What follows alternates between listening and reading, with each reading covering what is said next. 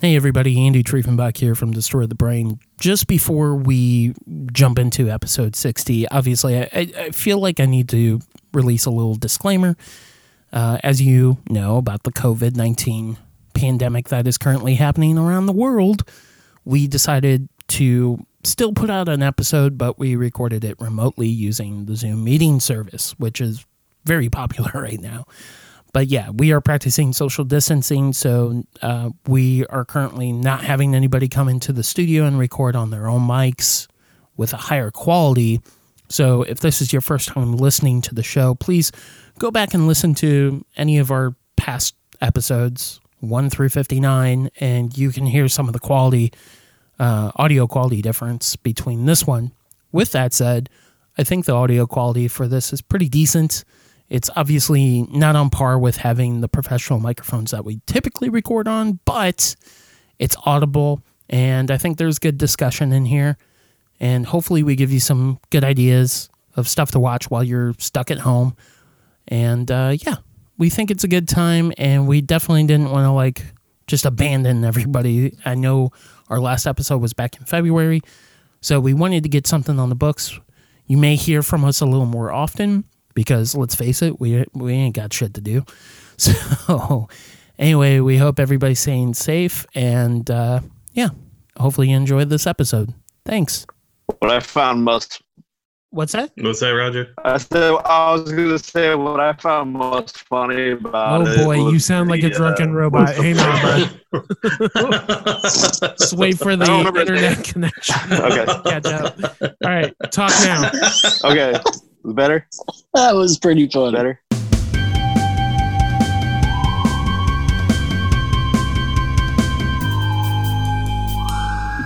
Hello and welcome to episode 60 of the Destroy the Brain podcast. We are recording this remotely, so don't worry. Uh, we're abiding by all quarantine standards. Uh, so this uh, episode is brought to you by Zoom, making life normal.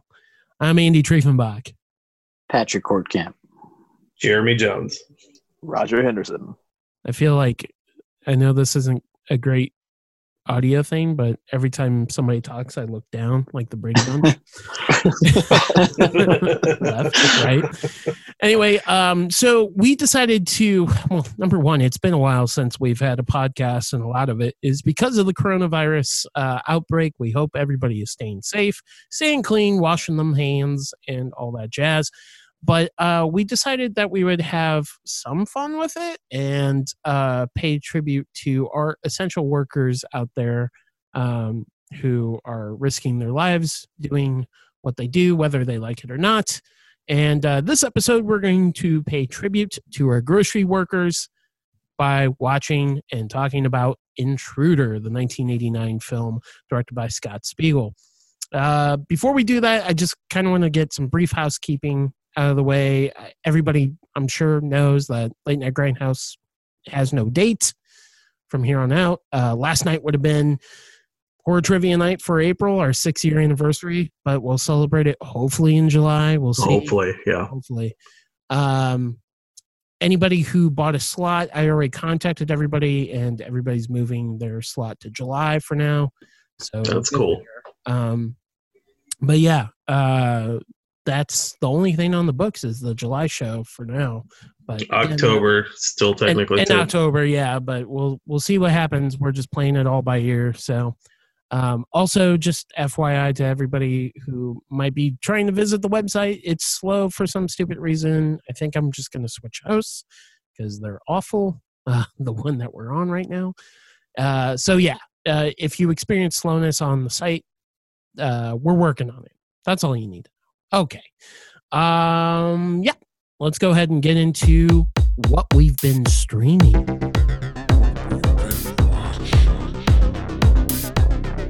What we've been watching. What we've been watching. Okay, Patrick, what have you been watching slash streaming? I watched Hellraiser 2 or Hellbound Hellraiser 2, which is available on Shudder. And uh, believe it or not, it was actually a first time watch. Really? And, uh, yeah, yeah. Uh, so I actually really enjoyed it. Um, it's uh, Jeremy. I'm sure you know who directed this, right? Yes, I do. Of course, of course, he does. so, Who is it? uh, It's the, the same guy. What's his name? I don't know, but I know Tony- he did Tony or Randall. Tony Randel. Yeah. director of Amityville 1992. It's about time. It was That's right. Anthony Hickox, but He did Hell on Earth. yeah. hmm And Warlock 3, Oh, did one he? of the Warlock sequels, Anthony Hickox. Yeah. Okay, so I'll have to watch Warlock two or three, I guess. But uh, yeah, I, I think it's a pretty overlooked sequel. Uh, but it pretty much takes place right after the first one. Uh, it has a lot of the same cast returning. Uh, Kirsty Cotton, uh, Ashley Lawrence comes back, as does uh, uh, Doug Bradley, of course, and Claire Higgins is back as uh, Julia Cotton, but she's basically in an insane asylum. There's a doctor there who's obsessed with the pu- the puzzle box. There's a haunted mattress involved in the story.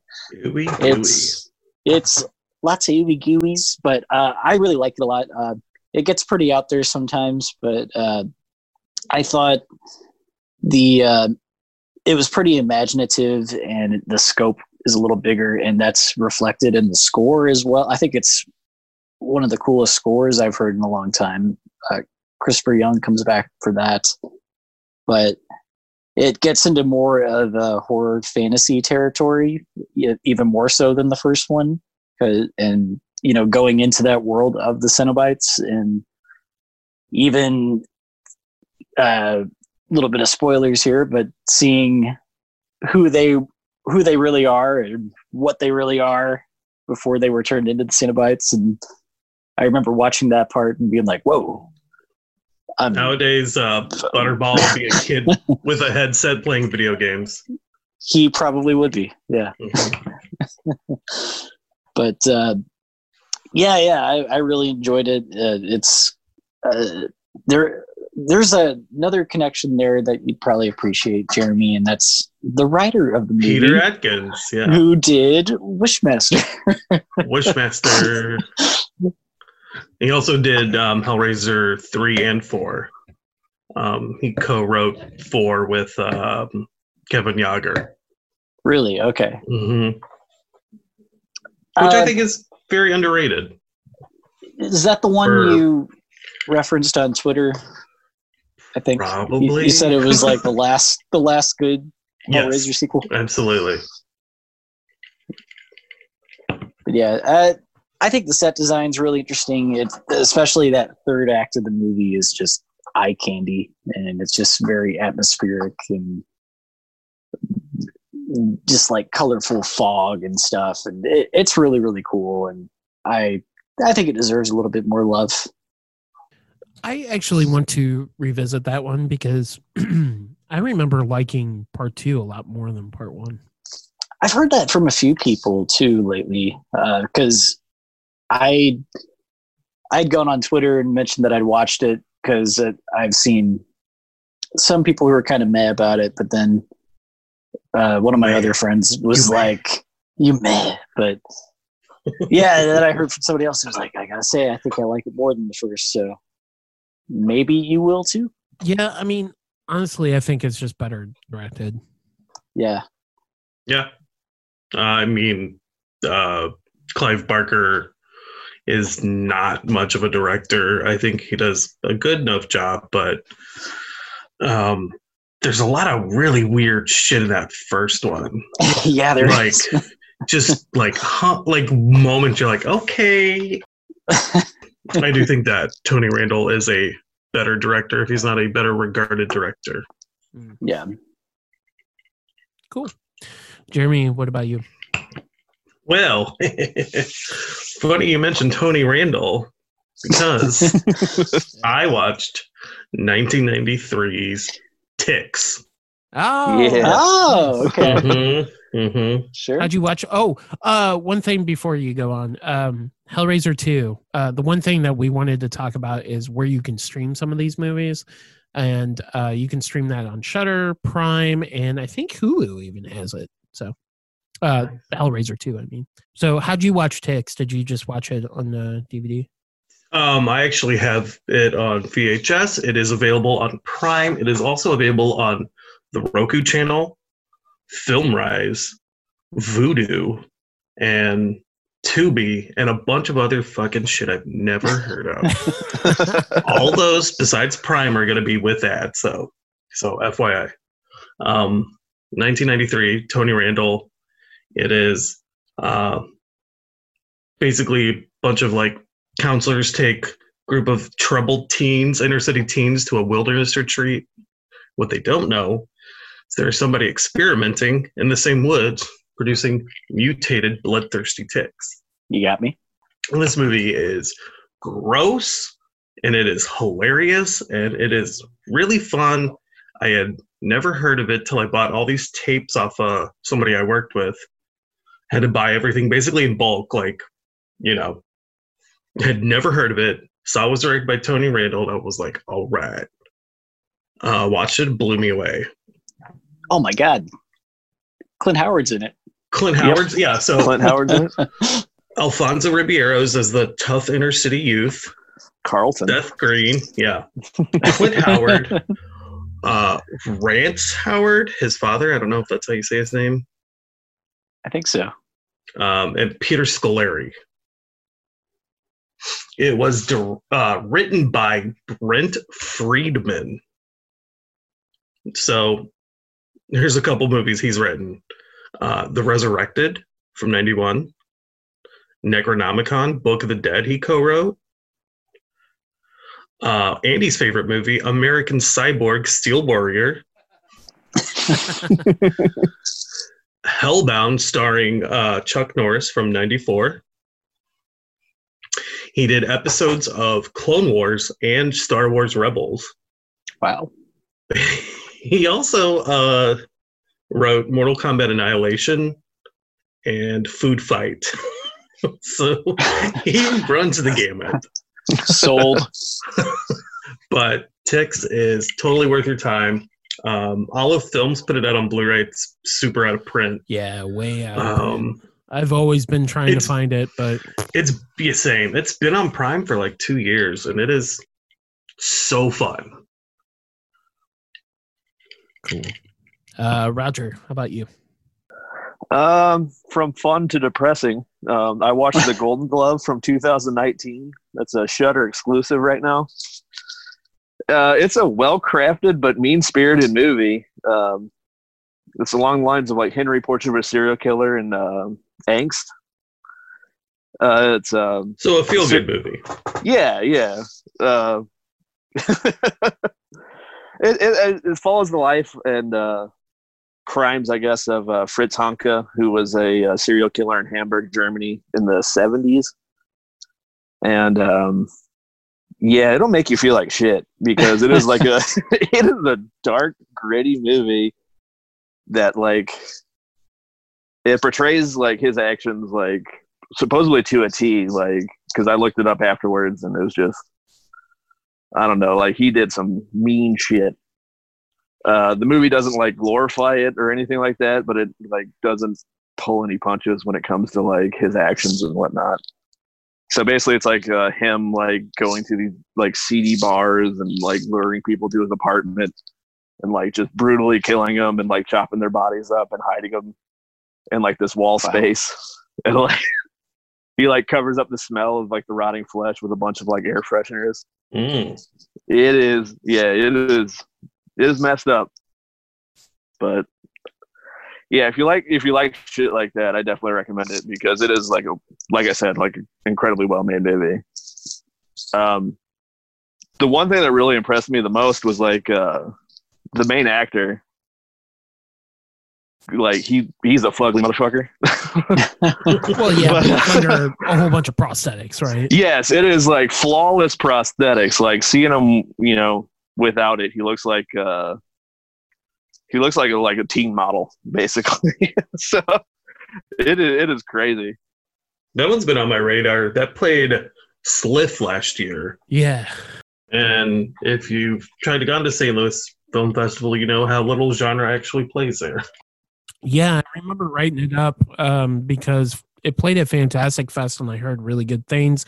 It often got compared to Henry Portrait of a Serial Killer, which I was like, oh shit, it's going to be a heavy movie, but I do like Henry. Yeah. Right. So, um, I put it on the list and I just, I didn't even get to go to Sliff and I had like a free pass. I didn't. I was working yeah. when it, I always check my schedule when it's a movie I want to see, and it was Right, right. like a Friday or Saturday night. So Yeah. No, I'm excited to check that out. That might be uh next on my list. Um I finally checked out via Shudder One Cut of the Dead. Finally. Jesus. Ooh. Um yeah, I we've been talking about this movie for a long time. Yeah. Uh, is it's pretty good. It's so good. it's pretty good. Um, at first, like, and I knew I, I didn't know like secrets of the movie, right? But I knew that somewhere in the movie it kind of shifts gears. And I'm like, okay. So for the whole time, I'm waiting for it, and then like when the moment happens, I'm like, oh, okay, so this is to be it and yeah, it, it totally does shift gears, and I think uh, I, I think that's what kind of what follows after that is what makes the movie really endearing. Oh, absolutely. Yeah. Uh, yeah, it, I highly recommend it. If you have a Shudder subscription, you should definitely check it out. Um, it, that and like Tigers Are Not Afraid are two movies that I've been trying to knock out, and uh, I still got Tigers to watch, but yeah, um, it's starts off as a film crew if if you're not aware of what this movie's about it starts off as a film crew that's filming a very low low low budget zombie film and um yeah i mean it, i i kind of don't want to give a lot away so it, it's just really that whole process of making the movie and it kind of intercuts between well there's possibly a zombie apocalypse happening as they're filming it. So yeah. Um so yeah, it's it's fun to watch and uh I highly recommend you check it out. Um again, it's on Shudder and that's One Cut of the Dead and yeah. Um I don't know if that has a physical media release right now, but I don't know if it has a stateside one. Uh, Oh, it there's does- it definitely does. like a third window films, but yeah, you have to go through them. I think Yeah. I don't I don't think it's available on like Amazon or anything like that. So, but yeah, one cut of the dead. Yeah, great movie. Patrick, what was the second movie that you watched? Uh, I've been watching the uh, docu series "Cursed Films" available on Shudder. I Yeah. watched the first one. I've seen the first two. I haven't seen the first one. Very enjoyable. So how many Uh, are out? Two or three? Three. So right, so right now there's three. but when this is recorded, when this is released, the fourth episode will be out. Okay. Uh, do we know what they're covering for the fourth one? no. Okay. Uh, But- Twilight Zone's one of them. Okay. Um, I don't know what the fifth one is though. Okay. So the first So, one's yeah. The Exorcist, which is So what the Yes. first, yeah, the first one's pretty good. Uh, they so it- it's basically a five part series where they cover uh, horror films that are have supposed curses behind them. So of course you have The Exorcist, and they get into maybe crazy things that happen on set. Uh, I think The Omen was probably the most interesting one as far as oh, this is actually kind of creepy. Uh, the Poltergeist one was was very good, but they they definitely take a more realistic approach to that one, and I feel like that one was more about silencing a lot of the bullshit uh, Well, yeah, it's surrounding like, it, which was it was very respectfully done. I, I like that, like especially regarding the Heather O'Rourke stuff. And, that yeah. and even uh, you, there's one part that stuck out to me was one of the, uh, I think it was one of the special effects artist, and he's, uh, he's talking about how people are saying that you know it's cursed because they used real skeletons in that scene towards the end of the first movie, and he was saying basically, you know, that's that's an insult to me. Like uh, he's like, you have no idea how insulting that is. And then he he brought up uh, a bunch of other examples, and he's like, first of all, this isn't the first time anybody's done this in a movie. He's you know, uh, House on Haunted Hill. Apparently, that was a real Mhm. skeleton. Uh, No.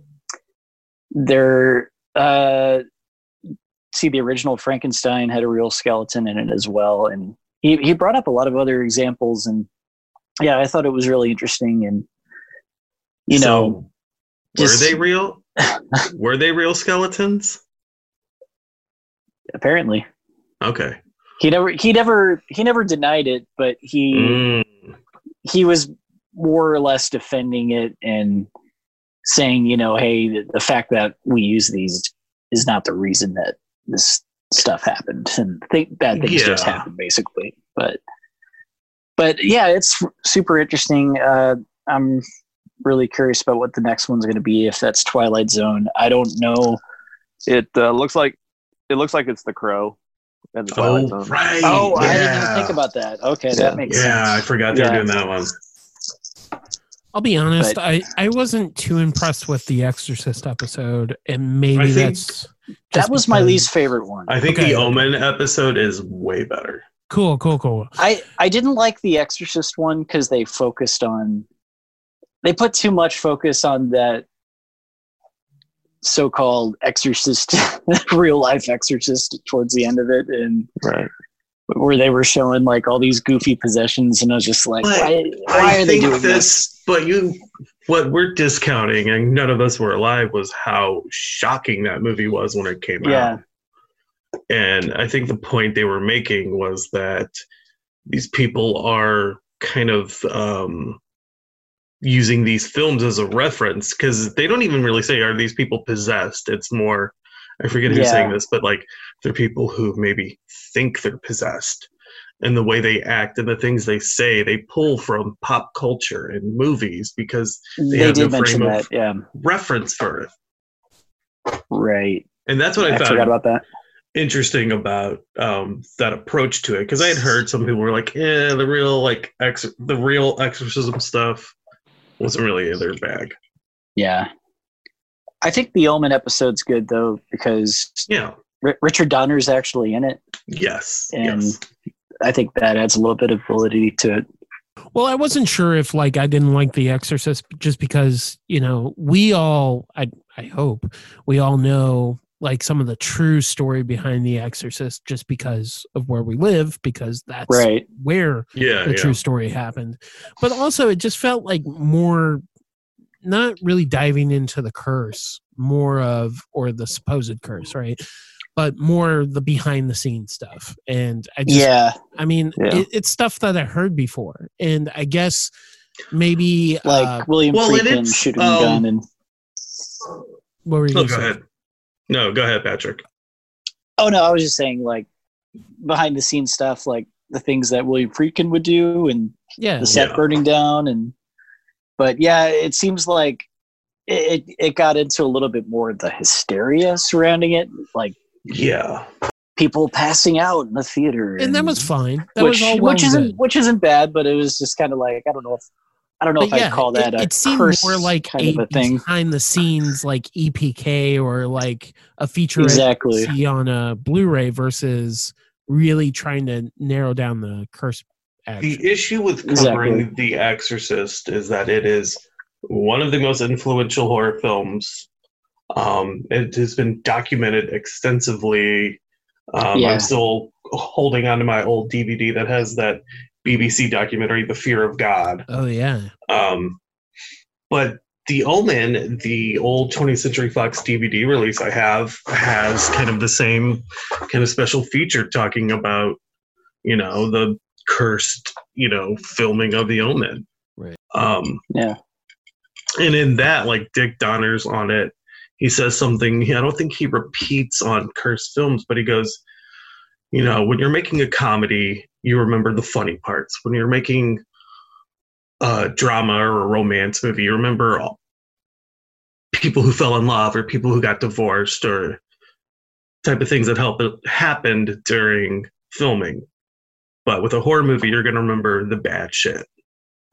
Uh, the thing, the thing with me, like about The Exorcist, like I never really considered it like a quote unquote cursed movie. Like the the history of like, you know, what inspired it and whatnot. Yeah, I get that, but like movies like The Poltergeist and The Omen were like messed up stuff actually like happened while filming and like like uh was it The Omen that someone died in a plane crash or which one was that? There Yeah. was well, Gregory Peck's plane was struck by lightning. Right. Yeah. Someone else's plane was struck by lightning.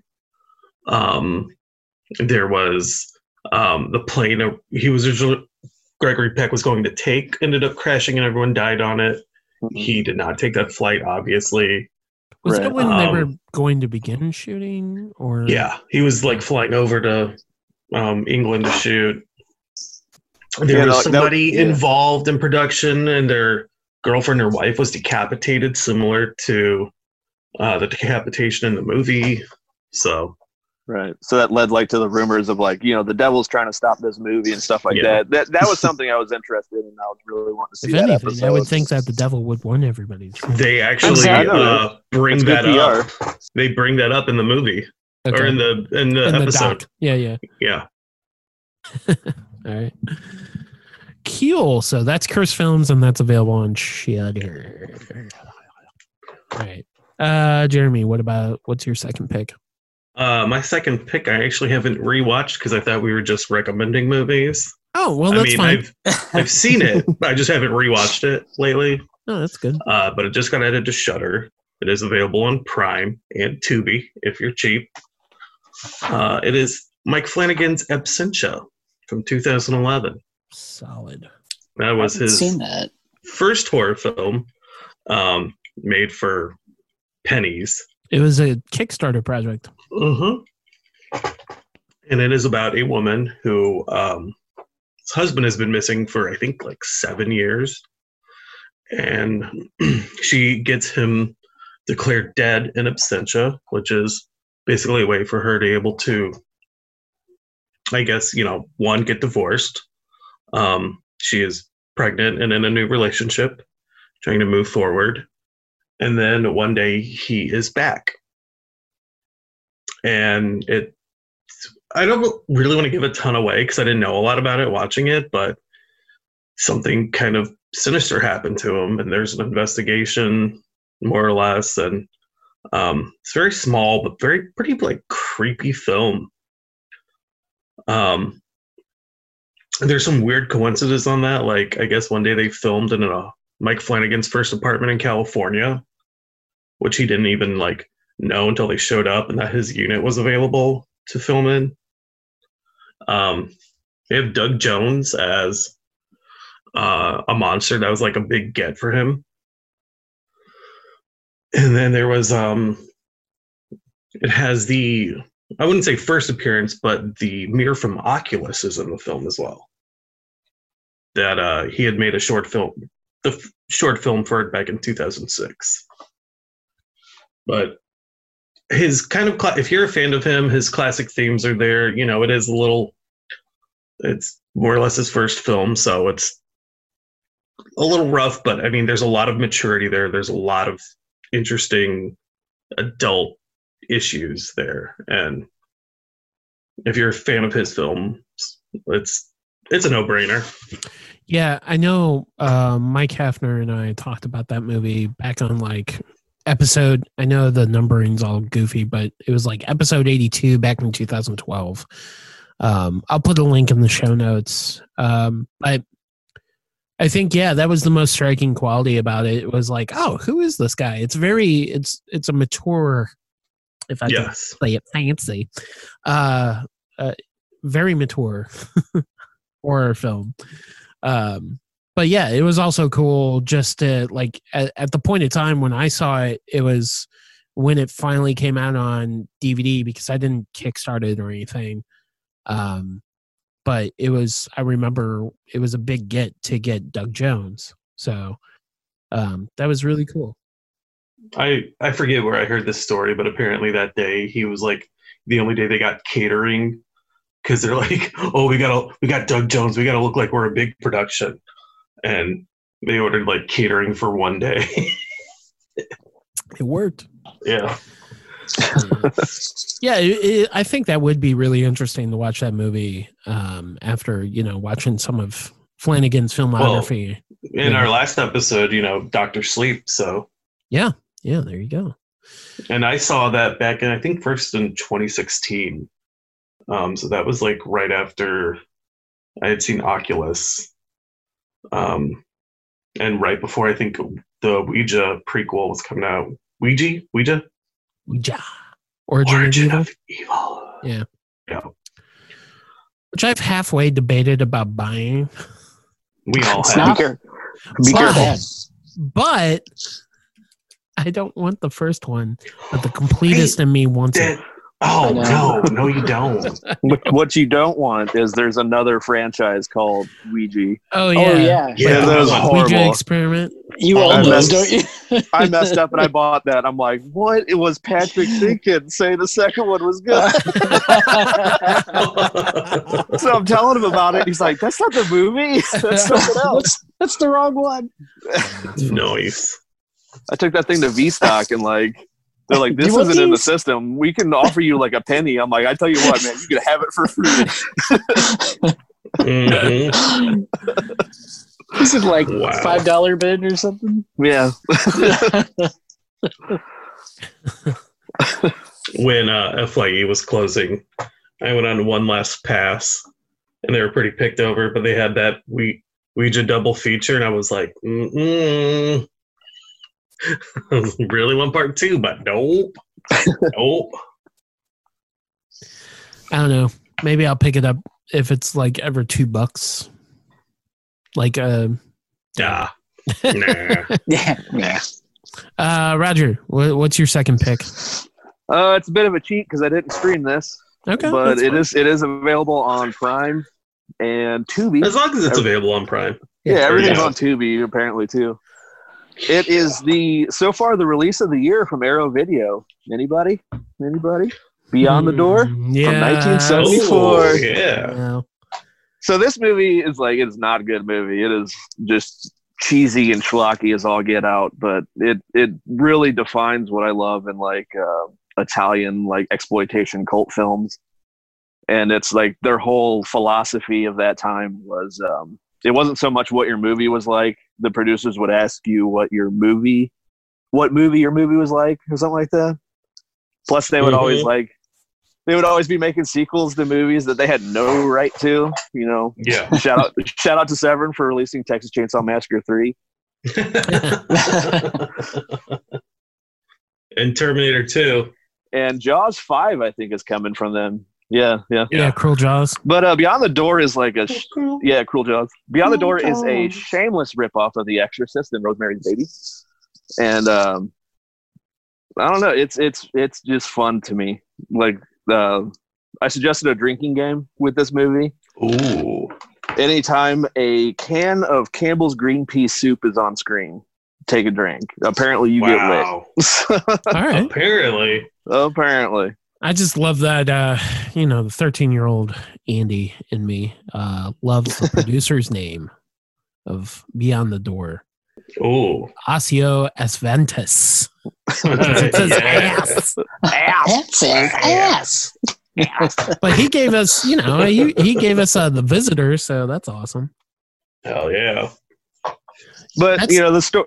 Oh, go ahead. Sorry. Oh no, I was just gonna be. Uh, I was just gonna complain about the physical media aspect because I don't have the Arrow release, but I think I'm gonna pick it up because it just looks awesome. Right. And I have Beyond the Door three, but they'll never release Beyond the Door two because it's shock. Right. I keep well, I keep messaging Severin. Severin, yeah. Yeah, if Yeah. they get it and they want to do an alternate like slipcover, that would be great. Right. I can't wait to watch artwork. this. But uh, the the story is pretty basic. It's about a woman named Jessica and her husband and like two foul mouthed kids that really need their asses beat. Uh, she finds she finds out she's pregnant with a third child and oh uh, shit. complications arise. Like she feels like the the baby's like inside her is trying to kill her. and like Oh. after a bir- after a birthday party, like she's in the bathroom just throwing up blood. The husband the husband walks in. He's like, "Are are you okay?" Yeah. like, no, dude. But um, no, man. no, man. Real bad. the movie the movie kind of flows like a almost like a fever dream. There's like a lot of ghostly visions that she sees. Eventually, she's like trying to murder her living kids, and then that leads into like full on you know demonic possession. And then um, you you later find out that the the baby is also like the antichrist, you know, the son of the devil himself. And Oh man, that's a busy kid. Right. There's a lot going on in the movie, but like I don't know. It's just it like I said, it's it's just it's not a good movie by any stretch of the imagination. Like the dubbing alone is just straight awful. but it, I don't know what it is about it, but I just absolutely love this movie. It 100% seems like my type of bullshit. So Right. Yeah, Yeah. um, I Um, definitely want to check it out. Right. And the the new Arrow transfer, like it's fantastic. Oh, I'm, um, I'm sure. Yeah. it really blows away the Code Red Scorpion kind of kind of Yeah. you know Because they put that out out of a the water. while ago. They put that out Oh, a yeah. while ago, right? yeah That was one of their first Yeah. like DVDs. Yeah, yeah. Right. And I was I was really surprised that Arrow like really rolled out the red carpet for this thing because it kind of doesn't deserve it. But, It's not a great movie. no, but apparently there's like It enough cult it. following. There's enough cult following that like it is selling out like There like is crazy. also like I think it's just one of the more notable Exorcist ripoffs, right. and Wow. it was very popular when they rolled out that campaign. Um, Yeah. Like that trailer is fucking killer. Yeah. Yeah. And since Warner Brothers has got Abby under lock and key, which is fucking bullshit, I agree. because that movie rules. That's Girdler, isn't it? Yeah, that's Girdler. Fuck yeah. But if you get this Arrow set, the uh, the limited edition exclusive feature that's the the real go to is like there's a full length documentary on the history of Italian possession movies. Ooh. which I found completely interesting, and like it added like at least two movies onto my wish list of things I need to see. Like one is called, I think it's just called The Demon, but um, apparently the whole spider walk thing from The Exorcist was originally done by the Italians like six years earlier. Huh? Huh. I'm like, Oh. I'm like 'Cause that's a it's movie in I gotta the- see. It's in the novel, Yeah, The Spider Walk. Mm. Uh, that's actually my favorite part of the Fear of God documentary is uh, Blatty and Friedkin arguing about the I love that documentary, excluding- man. excluding that scene because Friedkin talks about why it doesn't work building that tent because it's you know you say that um, the director's dead. That's when he dies. And Yeah, that's when that happens. So he's like it's two different shocks and it doesn't work that well in the scene and the whole the original uncut scene because in the um you know the director's cut which is bullshit is just her walking down the steps and then a close up but she actually walks all the way down the steps kind of flips over and is like attacking her mom not attacking but like kind of like like snake tongue it's really Yeah. really odd scene yeah, yeah. I remember seeing that. It's so weird. It, I almost want to. It almost makes more sense to call the director's cut the the Blatty cut in a way, yeah just No, it's- because it's pretty much just stuff that was in the book that was cut out. Yeah. 2000 2001 it wasn't called the director's cut The version you've never seen. hmm yeah. Uh, that movie is The Demon from 1963. It's apparently it's going to be really hard for me to find. So good luck yeah, I know, right? Yeah, apparently that um, Arrow set is already out of print, damn Right. which I regret because I know Jesse from Diabolik DVD said that he had a few copies and I I was like teetering on it. I didn't buy it, so another one bites dust. All right. It happens. It's no Django, but you know. Oh God, dude, still upset about that one. yeah, Um, me too. so I'm gonna go a little off. Um, it, it's uh, the Monster Club, a movie from 1981. You Yeah. on Prime Okay. Video. Mhm. I've I'd never seen this movie, and I actually watched it on Blu-ray. I didn't watch the Prime version. I'm assuming that it looks okay. Um, but this has uh, Vincent Price in it, and I was like, you know what? I just want to watch a Vincent Price movie, and uh, that's one that I haven't seen, so that's the one I went with. It is a. Um, what's interesting is it's an anthology movie, but it's and apparently it's also on Tubi. Sorry, I was just double checking. Tubi. Uh, it's directed by Roy Ward Baker, who you might Mm, know from some Amicus films. And technically, I know this isn't a um, Amicus film, but it kind of is, sort of. Uh, I think they went under a different like production company name, but I mean, it's it's directed by Baker, uh, Milton Sub- uh. I always forget how you pronounce his name. He produced it, and he did a lot of Amicus stuff along with um, uh, Max Rosenberg, I think. So, uh, in a weird way, I think it's it is an Amicus film, but it has three stories. Um, I'll be honest with you, none of them are great, but they're okay. They're they're fun to watch. Patrick Magee's in it. Um, Donald John Pleasence, yeah, John Carradine. So Vincent Price and John Carradine are essentially your main uh, wraparound people, Mhm. and um, it's it's weird because well, I won't. I mean, Vincent Price is essentially a vampire and like bites John Carradine and then invites him to the Monster Club and tries to get him enrolled. But what makes this movie um, fun, I think, oh, the production company was called Sword and Sorcery Productions. But what makes the movie fun is all the music uh, that's in this movie. Oh And yes. I tried finding. Uh, there is a record of this movie, I think but man, does it? put it it- out, right? what's that? Waxwork put it out. Uh uh-uh. uh. you are thinking Mad Monster Party. I think. Oh yeah. Yeah, the Monster Club. Uh, it was put out on um, record, but it's uh, very, very pricey. Um, the here's here's the funny thing about this music. It is catchy, but it's also really simplistic and cheesy. The interesting part of it is that some of the music was done by UB40, Mm. which is Okay. strange because it doesn't sound very reggae ish. Reggae. yeah, Re- it- reggae. did I say? I thought I said reggae. Um, You said reggae-ish. reggae, reggae, Raga. raga, Reggie. Red, Reggie.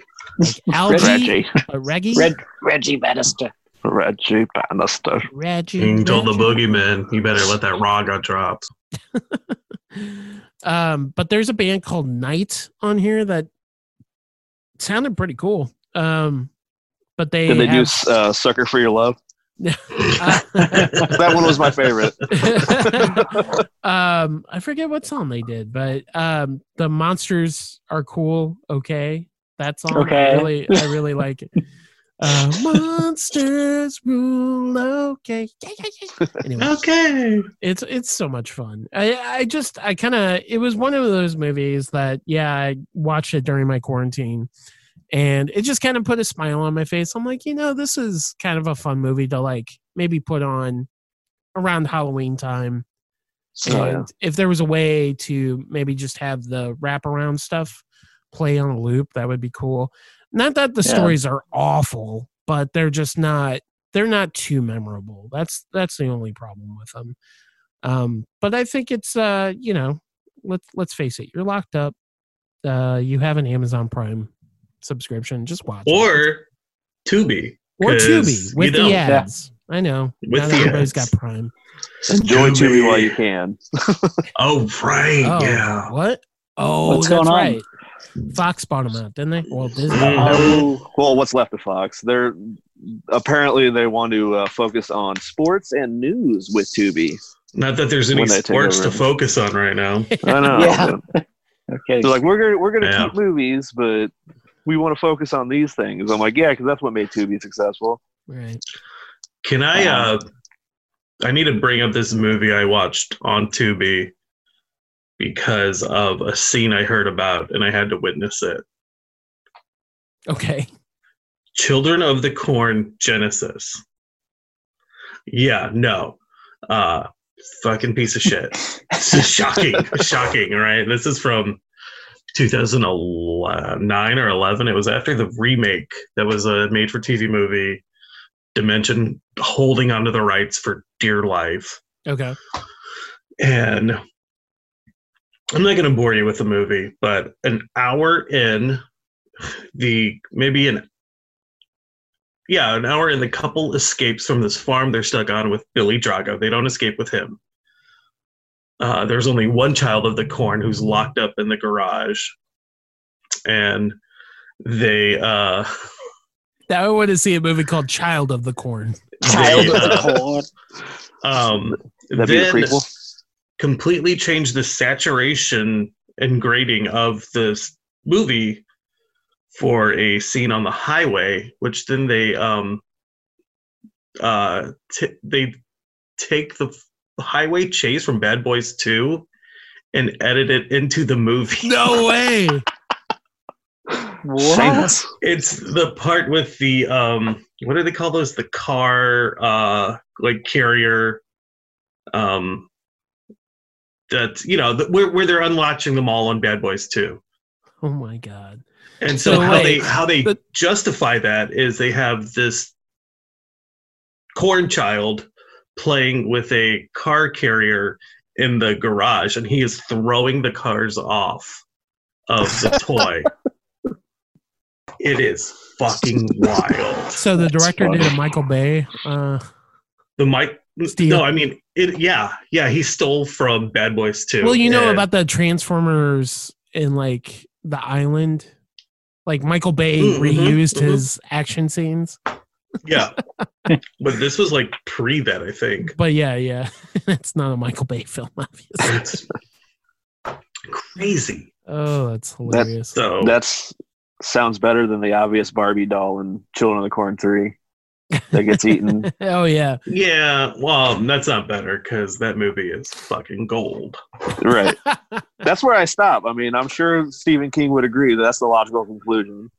You know what? Four's four's not bad, but it is the logical conclusion because you get to see he who walks behind the cornrows. So yeah, Yeah. little corn spoiler for you. All right. All right. So yeah, all those movies are available for free with subscription services, or like Jeremy was saying, Tubi is totally free. You just have to watch stuff with ads. Um, Shudder is about five dollars a month, but you, I, I think they still have the promo going.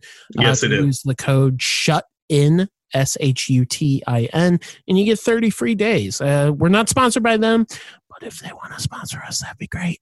But we're not. They're just a Um, really good service. yeah, they're just an awesome service. And let's face it, uh, I think what, 10 days, right? Um, Joe Bob. Yeah. Oh yeah. Yeah. Oh, Yeah.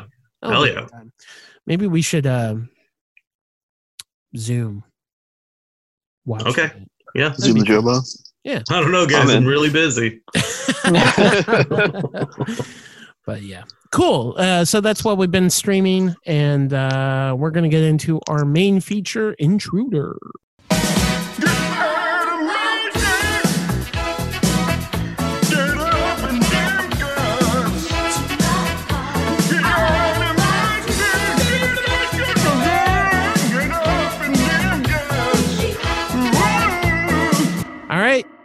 Here we are, episode 60. We are covering Scott Spiegel's Intruder from 1989. And again, yes, we are trying to do a theme for our essential workers. And this one takes place in a grocery store.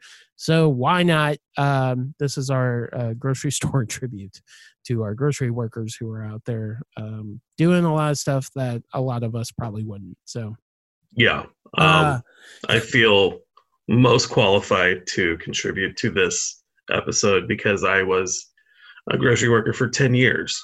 yeah. Uh, when this podcast started, I was still at that job. Wow. Wow, I know. Like when the current iteration started. This well, was, I was at I was at Walmart for a while.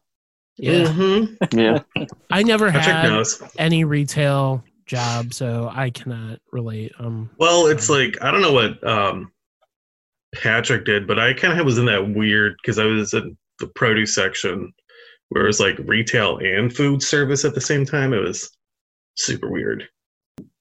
I was uh, meat department manager, and then I was an overnight manager for a while. So you managed that meat. it was I managed the meat. I was uh, Sam Raimi's character. I was Randy. I was uh, Ted Raimi, so yeah. hey, look at us. I, I so I know it's a song that's made for the movie, but whatever song Ted Raimi is listening to, Yeah, it's like beep beep beep just beep beep beep beep beep. it's catchy. Uh, Every time it, It came just- out, I'm like, yeah.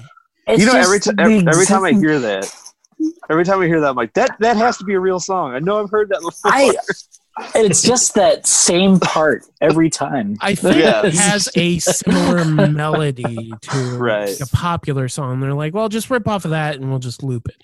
It's actually a jam band song, and uh, that he's listening. He's a jam band he's listening to. But um, was this anybody's first time watch?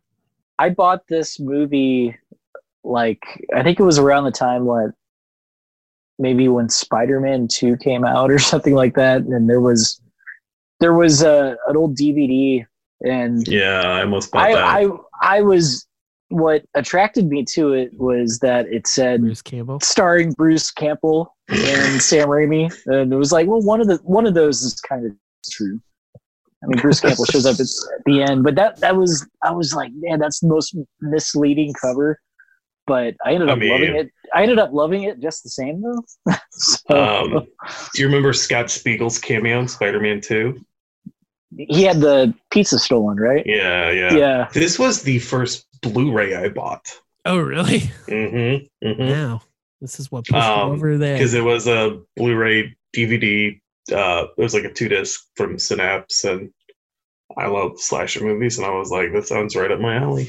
Yeah, I mean, I definitely. That's what pushed that. me over the edge, brother. I definitely did that where it's like, oh, it's Blu-ray DVD combo, so I'm I'm future proof, and now we Yeah, 4K, and I'm doing the same shit. I'm buying 4K Ultra HD, and I don't even have a 4K Blu-ray player. I'm just waiting for Zombie to drop. I mean, I bought a couple. Uh, that's true. So many people. I bought a couple Blu-ray only releases too when they were like super cheap. Yeah.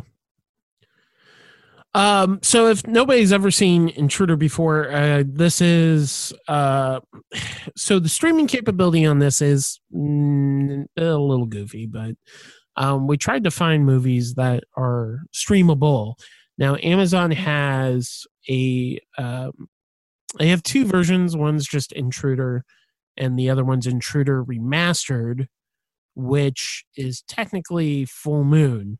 And we were talking to Roger before recording, and we think it's probably the same transfer that Synapse used. Uh, but you can, if you have never signed up for Full Moon through the Amazon service, you can get 30 free days. So you could watch, you know, the Puppet Master movies, the Evil Bong movies, the Gingerdead Man movies if you want.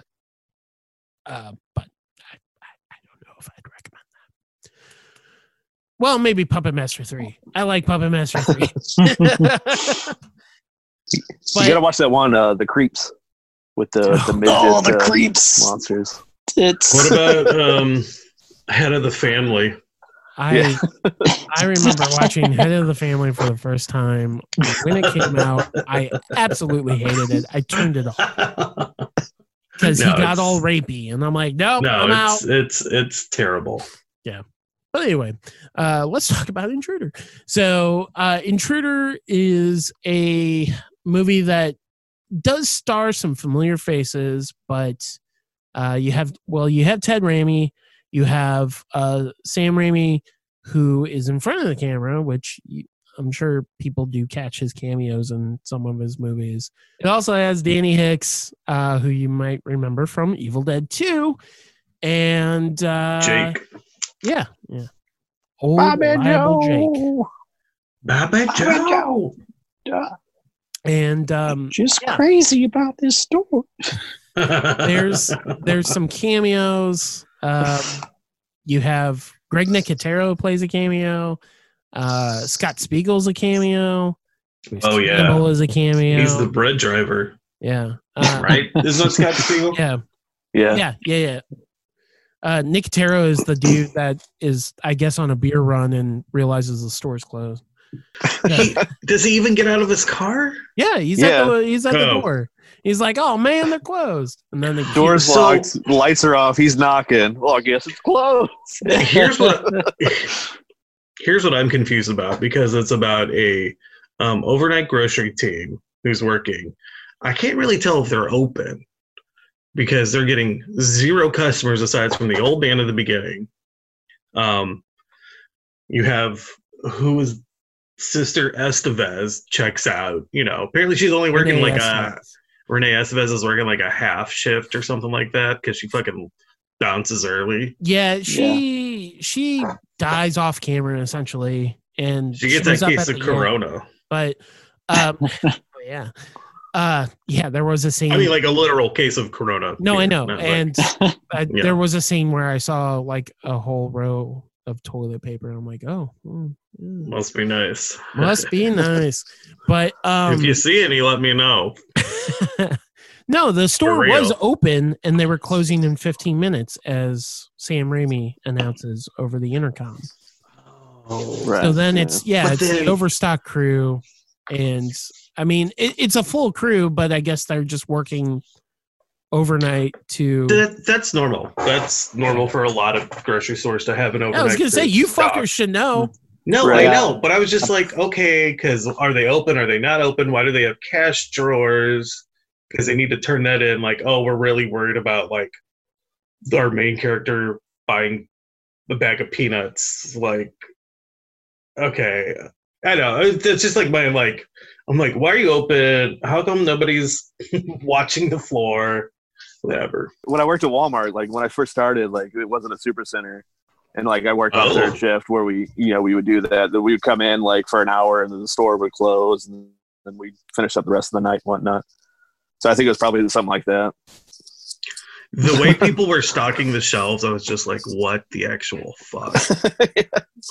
like that guy with the cornflakes who put up like two facings and then was stacking them horizontally. I was like, what the Oh man, what the fuck is that, right, Patrick? Like, you know. no, it's not right. No, no, no. I'm saying like right, like you're like, what are you doing?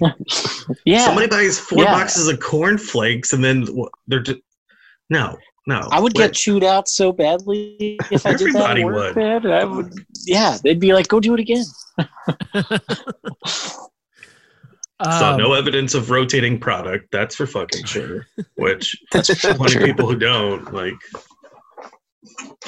um you know ted Raimi uh deciding to have a watermelon then cut directly out of the center for a snack here's what you do like when you have the watermelon whatever slice you're gonna do you basically take like let's say he's doing like quarters mm, you know, and then he's gonna cut it twice, cut, cut those halves in half, and then you shave a little bit off the top for you. You don't just like kind of dig in unless you're gonna make you know chunks out of that whole watermelon. Like, there's a lot of ways to snack, and I guess he's overnight and alone, so he's like, "Fuck it."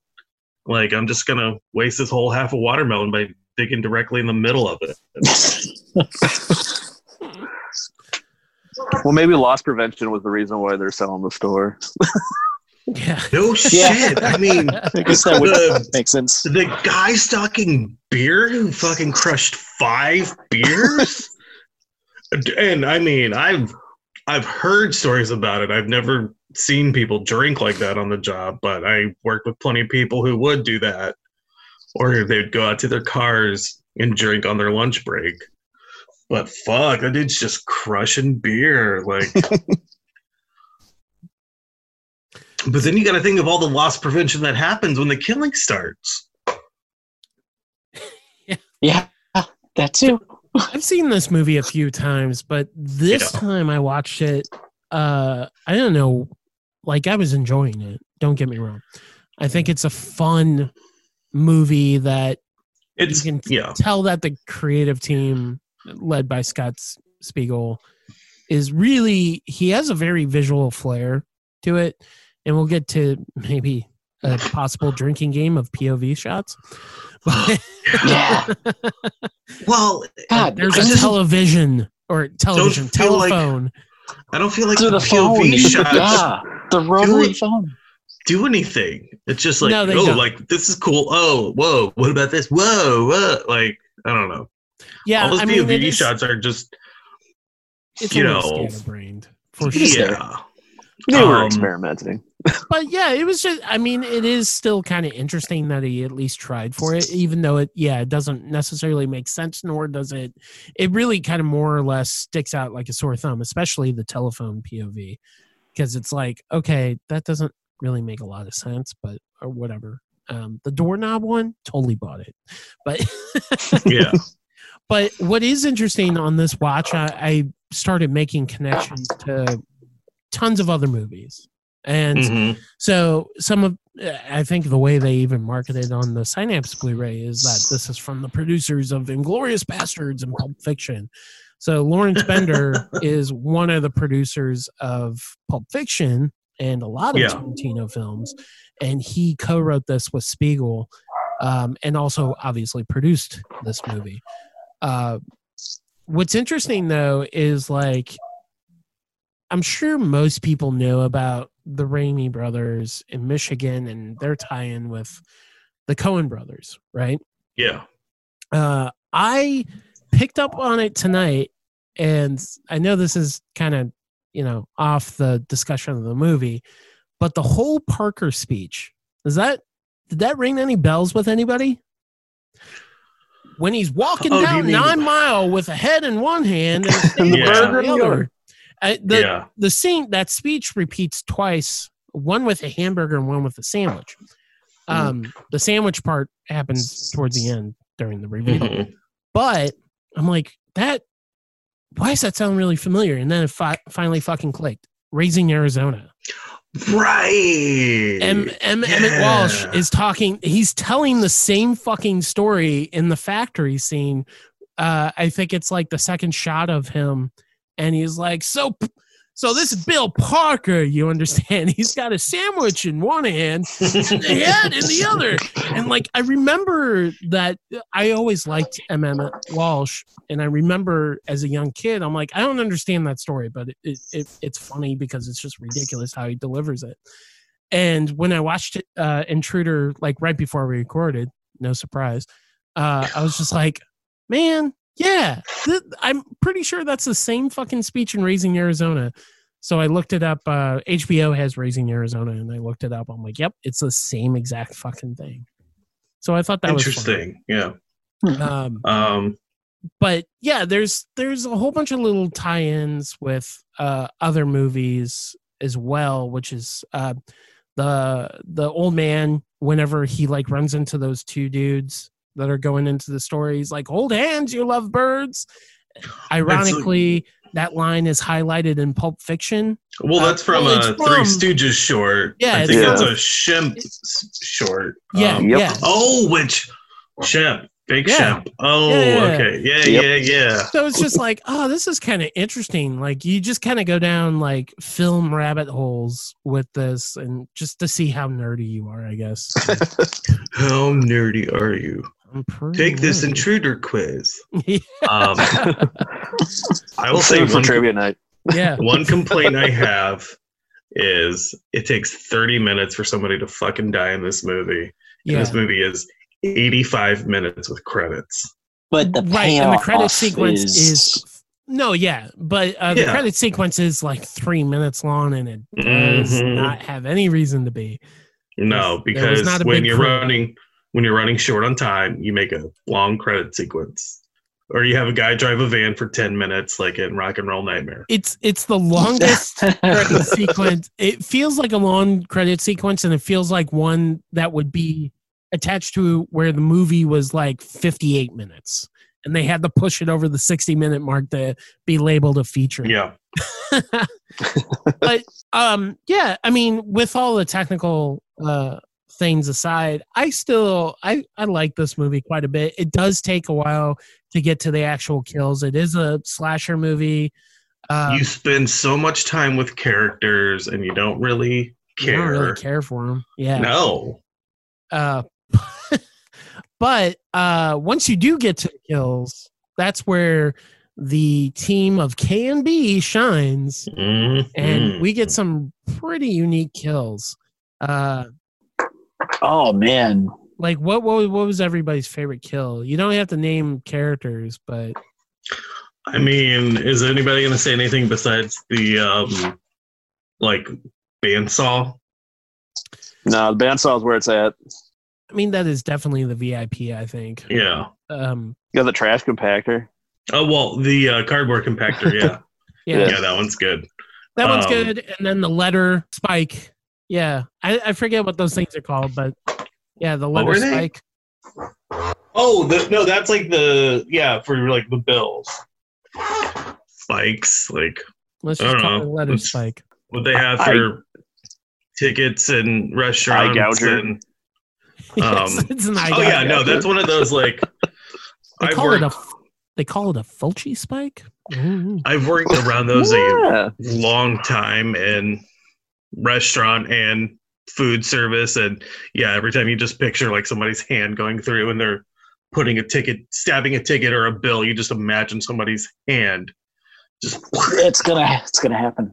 um i don't know what when i picked this up but in the old apop records i actually got issue six of gore zone Oh fuck yeah! with intruder on the cover Oh, nice. yeah so For everybody that's listening, Jeremy is using the Zoom capabilities and showing The Zoom, the front yeah. cover. Um, but that is so it is of the bandsaw death, and considering this movie was cut till It was Really cut only a to few shit years for ago, I a can't long imagine. time. For a long time. that's what kind of sucks about Gore Zone is you see all this cool shit, and then you go see the movie, and you're like, what? Where the fuck is any of this? There might There's even be a in there. special feature on the Blu-ray because I vaguely remember somebody talking about how they saw all the gory photos in Gore Zone and they didn't see a lick of it in the movie. Yeah, that's that was my first experience with this movie. It was like I think it just got released on Netflix. And I was like, yeah, it's a movie I've been wanting to check out, but the DVDs are like crazy expensive. And I'm like watching, I'm like, what was everybody talking about? This movie sucks. But Danny Um, Hicks, I, I do love Danny Hicks in this movie. Um, even though he kind of phones it in for the majority of it, the the, Oh, the payoff shit. is towards the end. There's apparently sorry, I was looking at what posters are in this issue. There is a uh, Sammy Kerr, Oh! Pumpkinhead, Toxic Avenger, Part Two, and Lifeforce Dude. posters. Maybe we should just go back to the '80s, guys. Yep, man, Uh, there's also a uh, nice video watchdog section about where to buy bootleg tapes. So you know, Oh. like, so if you really wanted to see a like 12th generation, you know, VHS copy, yeah, let's go back to the 80s. Okay, well, now that you Mhm. put it that way, I guess you're right. I just I want to go back to simpler times and before we had this whole pandemic. Well, I guess I don't know. That's how I watched Henry the first time, and that scared the shit out of me. I remember watching Cannibal. This is Holocaust for the first time. real. Cannibal Holocaust. I watched it on their like eighth generation VHS copy, and I was told it was banned everywhere. And I'm like, oh Yeah. my god, what am I seeing? A snuff film? That woman's really impaled. I'm scared. is this a snow film? Is this a snuff film. By 14. Um, but yeah, Intruders. I, I mean, I think, uh, especially if you're a fan of like Evil Dead Two, and just anything that some of the Raimi guys did, right? Is I, I think it's worth a watch. It is definitely a film that you really see, you know, the stitching on it for sure.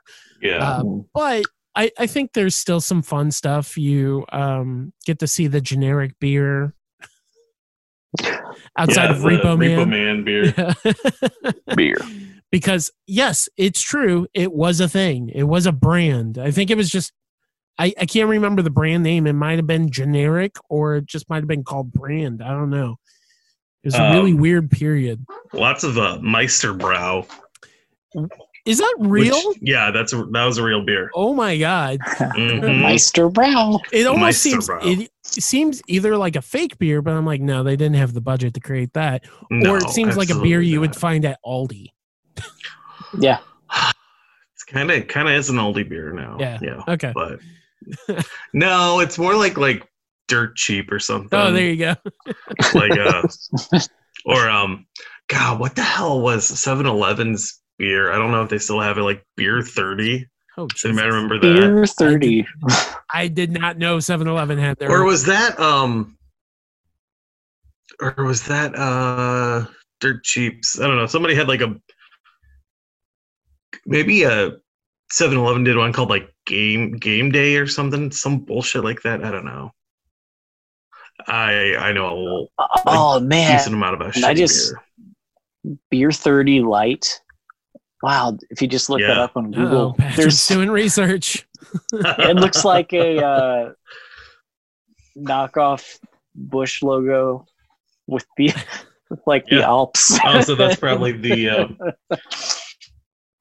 oh, I think did Walgreens get rid of their house beer? Remember when they like did that Oh, pretty yeah. pretty Oh, recently? yeah. Rolling Yeah. flats. Yeah, I never. Had Ooh. it. I don't need to have it. I mean, it was like I think when you start Ew. having those types of beers, you have to kind of start to admit something. three bucks a six pack, though. I mean, the price was right. oh God. Uh, I will say the Aldi beer is not bad. Aldi beers are like decent because they actually get people to contract brew that stuff. I mean, yeah, that beer, that Yeah. rolling flats was always brought to my house or at someone's house, but that um, it's oh, I don't know. I don't know. But yeah, I think this is this is a fun film for the gore fans. You just got to stick through the first like thirty minutes. Oh, you gotta. It is. I mean, I watched it like in the morning, and I was like, "When the fuck is this shit gonna take off?" like I was getting impatient. Who you? Who me? So uh, what what I always found funny about this about, about this movie was um, the boyfriend. I don't I don't remember what his name was. Yeah, yeah, yeah. But I just refer to him as Red Harrington because, because any horror fan is going to know immediately that is not the killer. It- his name was Oh. Craig Ferguson, wasn't it? Or something like that? I don't remember. Craig Peterson. Craig Peterson. That's right. and I'm pretty sure um around the like cardboard compactor you can see who the killer is. Yeah. Yeah, yeah, yeah. Like when he's shoving the head Um, in there, and like that's not a leather jacket. That's Cause I remember like first time I watched or maybe yeah, first time I watched it, I was like, well, I could see who that is. I love Yeah, there's a certain facial feature that kind of sticks out. I love the scene when the boyfriend when the boyfriend is in the store and Dude, what the and fuck? and Sam What Raimi's Sam, Sam Raimi's character fuck? just walks in and goes, "Hey, hey, what's going on?" And then he just Hey, shoves him To the- gets the display. that Pepsi display. Like excuse our um But that You that music. I can't I can't There's a lot of library music So in funny. this Yeah. movie. Um where it like makes me think of Ren and Stimpy. Cause they used a lot of library music. Like some Keystone yeah, there was Cop one shit. cue that I remember hearing somewhere, and it's gonna drive me insane. I can't remember what movie I heard it from originally, but um, so I think this is the character's name, Bub, the guy that talks really strange. The what I assumed was the stoner. The blonde, yeah, the blonde headed like Oh, Sean yeah, Penn yeah. kind of ripoff. Yeah. Um, so I'm pretty sure to bring it back to like Pulp Fiction, I'm pretty sure that's the flock of seagulls guy. I could be wrong. Like a Seagulls guy. Yeah, Like in the uh, apartment? Yeah, yeah. When Sam Yeah. Jackson's like, "You flock What of about- seagulls," What about you, Flex Seagulls? Yeah, yeah. Okay. my man okay. Vincent, where that shit's Okay. in, and I think he's like, "It's in the cupboard." he just, I guess that's maybe what he normally sounds like, honestly. But what's funny about it is I looked him up, and the actor's name is uh, Burr Steers, which I Err. feel like that's a fake name. However, uh, he is credited in Pulp Fiction, so I'm, I'm pretty sure I'm right on that. That that's Yeah. But he's also the director of Igby Goes Down, What? Charlie, Charlie St. Cloud, and to bring it to horror, Pride and Prejudice and Zombies. What? Wow. Yeah, So he- he's had Holy a, shit! he's had a decent career then. yeah. He had a. not- De- not bad. I mean, I'm not trying to talk shit on like from Dusk to Dawn 2, Texas Blood Money. Uh, but sounds like he's doing a little bit better than Spiegel. yeah. So Spiegel Which has was- he done anything since Hostel 3? So I I don't know. Um I know Spiegel did so he did the two from Dusk Till Dawn. Um, he did Hangman's Daughter as well. okay. Yeah, I thought so. I could be wrong though. I don't know. I thought he did those two. Uh, No, you're right. You're right. He just did Texas Blood I know. I know. I'm Yeah. right. I Fuck. know. Really. Sorry. If it's a Uh, dumb sequel, I probably know about it. Yeah. But yeah, he did after after that he did Hostel Part 3 and that's pretty much it. Apparently he's got a new movie called Spring Break 83 that he co-directed with Hmm. somebody that has Joey Pants in it, but and Morgan Fairchild? Whoa, weird. what? I don't know, man. Um Lee Lee Majors. is Majors. holy shit. Lee Majors. Erik Estrada. Joe Piscopo. Oh. Holy fuck. Wow. Anyway, so check out Spring Break 83. Keep your eyes on that one. Um, I'm sure it's great. sure it's fun. but um, yeah, I mean, Scott Spiegel also co-wrote um, Evil Dead 2. So just Oh yeah. Yeah. No, no, no. let's Like not no, shit on the guy, I guess. no disrespect on the man. It's just hearing this random fucking actor had like a better kind of better run than you know Spiegel. Yeah. Yeah. Is I Not so that I'm a big fan of Pride and Prejudice and Zombies, and if you've read my review on Destroy the Brain, Oh, you would know. did Oh, he yeah. ever did Scott Spiegel ever record an audio commentary? I think so. I think he recorded a commentary.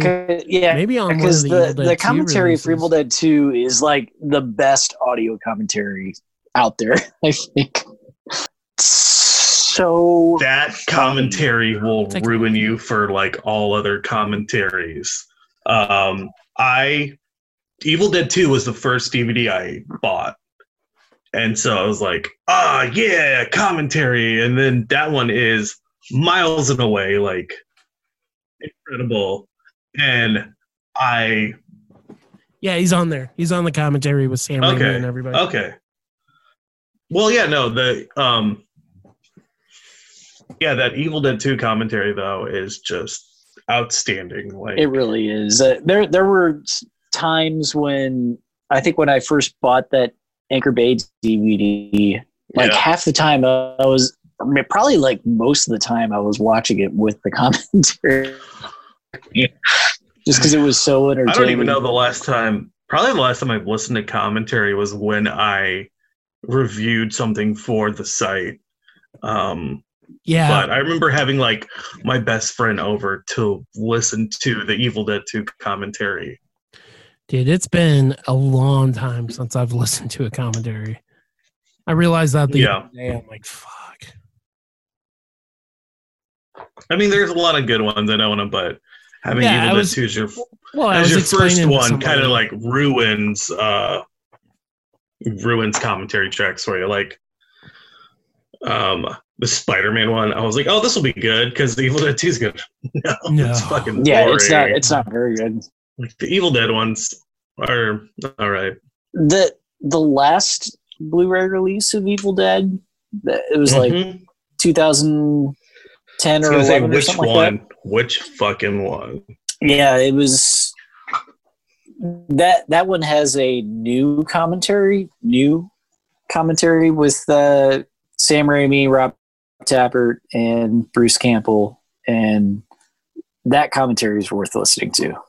Okay, and it's close to the Evil Dead Two commentary. So I'm assuming it's it's probably the Evil Dead release by Anchor Bay where they put out the correct aspect ratio. Mm. Yes, that's the one. I, Uh, I want to say yeah. 2000, 2010, maybe. Yeah, yeah, that sounds about right. But yeah, um, I know we kind of went on a tangent there. Stop That's talking about intruder, but honestly, like I, I think, um, you know, It's related. I, yeah, Yeah. exactly. And I mean, uh, like I said earlier, I think if you're a fan of you know Sam Raimi a lot, especially the Evil Dead films or just his filmography in general, this is worth a watch because you'll notice a couple of you know recognizable faces, namely his brother and Danny Hicks. But also, I think it, it kind of it's almost cut from the same cloth. Um, it's just not as successful or uh, possibly as entertaining as like Evil Dead or Evil Dead Two. But uh, Well, I mean, yeah, it's you know, it is definitely a show off Sam piece for the Raimi. KNB. yeah, yeah. Oh yeah, yeah. That's definitely K and B show where Evil Dead, Evil Dead. You know, Sam Sam Raimi and Scott Spiegel are just two totally different filmmakers in terms of talent. So yeah, if you wanted to spice up your viewing of Intruder, like I said, uh, drinking game. You know, you Ooh, yeah. if you want beer or shots. Um, but anytime you Always go with beer if you're playing a drinking game. You can have a shot as one of the rules, but you're actually gonna watch. No, no, no, no. I am a seasoned movie drinking game person. essentially you're gonna you're gonna take a, a shot of beer or drink a beer. Well, not like Power Hour. Yeah. Right, right, not power hour. Okay, fine. Uh, just take a swig whenever you see a POV shot, and yes, that includes the floor when she's sweeping, um, the telephone POV, the doorknob POV, Shopping cart. shopping cart. Yeah, w- even if you're in the shopping cart, that is a POV of the Mhm. shopping cart. Um, yeah, I think uh, I think that will keep you occupied and hopefully get you th- for through that first thirty minutes for sure. You might fall. You might pass out before the Depending- first kill. How your tolerance is. Yeah, you may fall asleep, but uh, overall, I think it's a fun movie to watch. Um, one to kill time with, and it's it's relatively short too. So, uh, I I still recommend Yeah. it. I recommend it. Um, you know, it comes in that slasher or cycle of the late '80s slashers, so it's kind of a dry, uh, slim pickings um, from that time frame. But I think it's worth your time. Again, the KNB effects are totally worth it. Yeah. I think it's one of the few, if not only, horror movies set in a grocery store, unless you want to call The Mist. Ooh. Oh, why I didn't we do The Mist? Oh, fuck, that would have been timeless. Well, That, that would have been a couple, good. of, out of a couple Yeah. other ones we could do. this one focuses on the workers. It's fine. Right, right, exactly. That's true. That's true. Poor Norm. No, there's that part in the mist where the guy working, I think, cusses out, tells Toby Jones, who's like the store manager, to go fuck yourself. And I was like, living the dream, bro. Yeah. Living the dream. But yeah, cool. Um, Patrick or Roger, did you have any last words? I wouldn't say it's as good as maybe Evil Dead 2 or any of the Raimi movies of that time period, but if it's definitely, I've always enjoyed it because I discovered this around the same time I was getting into that series. And I think if you enjoy that sense of humor, you would enjoy this a lot, especially like we mentioned, uh, Scott Spiegel being part of Evil Dead 2 and co writing that. I think him and Sam Raimi have the same sense of humor, even though, as you, different directing styles. But yeah, I mean, I think that's your cup of tea. You'd enjoy this just as much, probably. But I've I've always I've always been a fan of it. So yeah, I recommend it. Cool. Roger? Yeah, um, I definitely recommend it. It's uh, I mean, you have a it's shirt on. splatter. I mean, Yeah, right. Yep. It, I mean, it's, it's fun splatter. That's what you come in for. exactly. Uh, I mean that that bandsaw kill, like we said before, is like top notch. It like dethroned absurd for my favorite bandsaw kill. Oh, You know what? it- You It just know what went above always- and beyond. What always got me about that bandsaw kill is how close the the bandsaw is to the teeth. Right. yeah. That's what got me because That's it what I call. Are you gonna say it uh, gummed up the blade? Ooh. Yeah. Oh. Because you know that that saw cut the roots. That's where it hurts the most. Uh, Ugh. I just thought of a dentist and like just how you feel sometimes when something's close to your teeth. I'm like, oh god, that's what always got me. But anyway, so yeah, that's episode uh 60 of the Destroy the Brain podcast. Intruder is available on Tubi and it's uh, also available on oh, uh, changed on Prime. Oh boy, Oh boy. hold on. oops. It's on the full moon streaming service. Oh yeah, that's right. That's right. I I did a Google search. I fucked up there. Um, so yeah, That's if good. if you sign up on the Full Moon uh, app for 30 days, or not the app, but just sign up on uh, Amazon, you can uh, you can rent it for free, I guess, or stream it for. And then you can along totally cancel it before you give them any money. Yeah, do that. Do that. That's how Charlie gets you, man. Like Yeah, at it's full moon. It's not Troma. at the at the conventions, it's like, oh, you get you know three Blu-rays if you give us your credit card information. and Like, your social was- security number.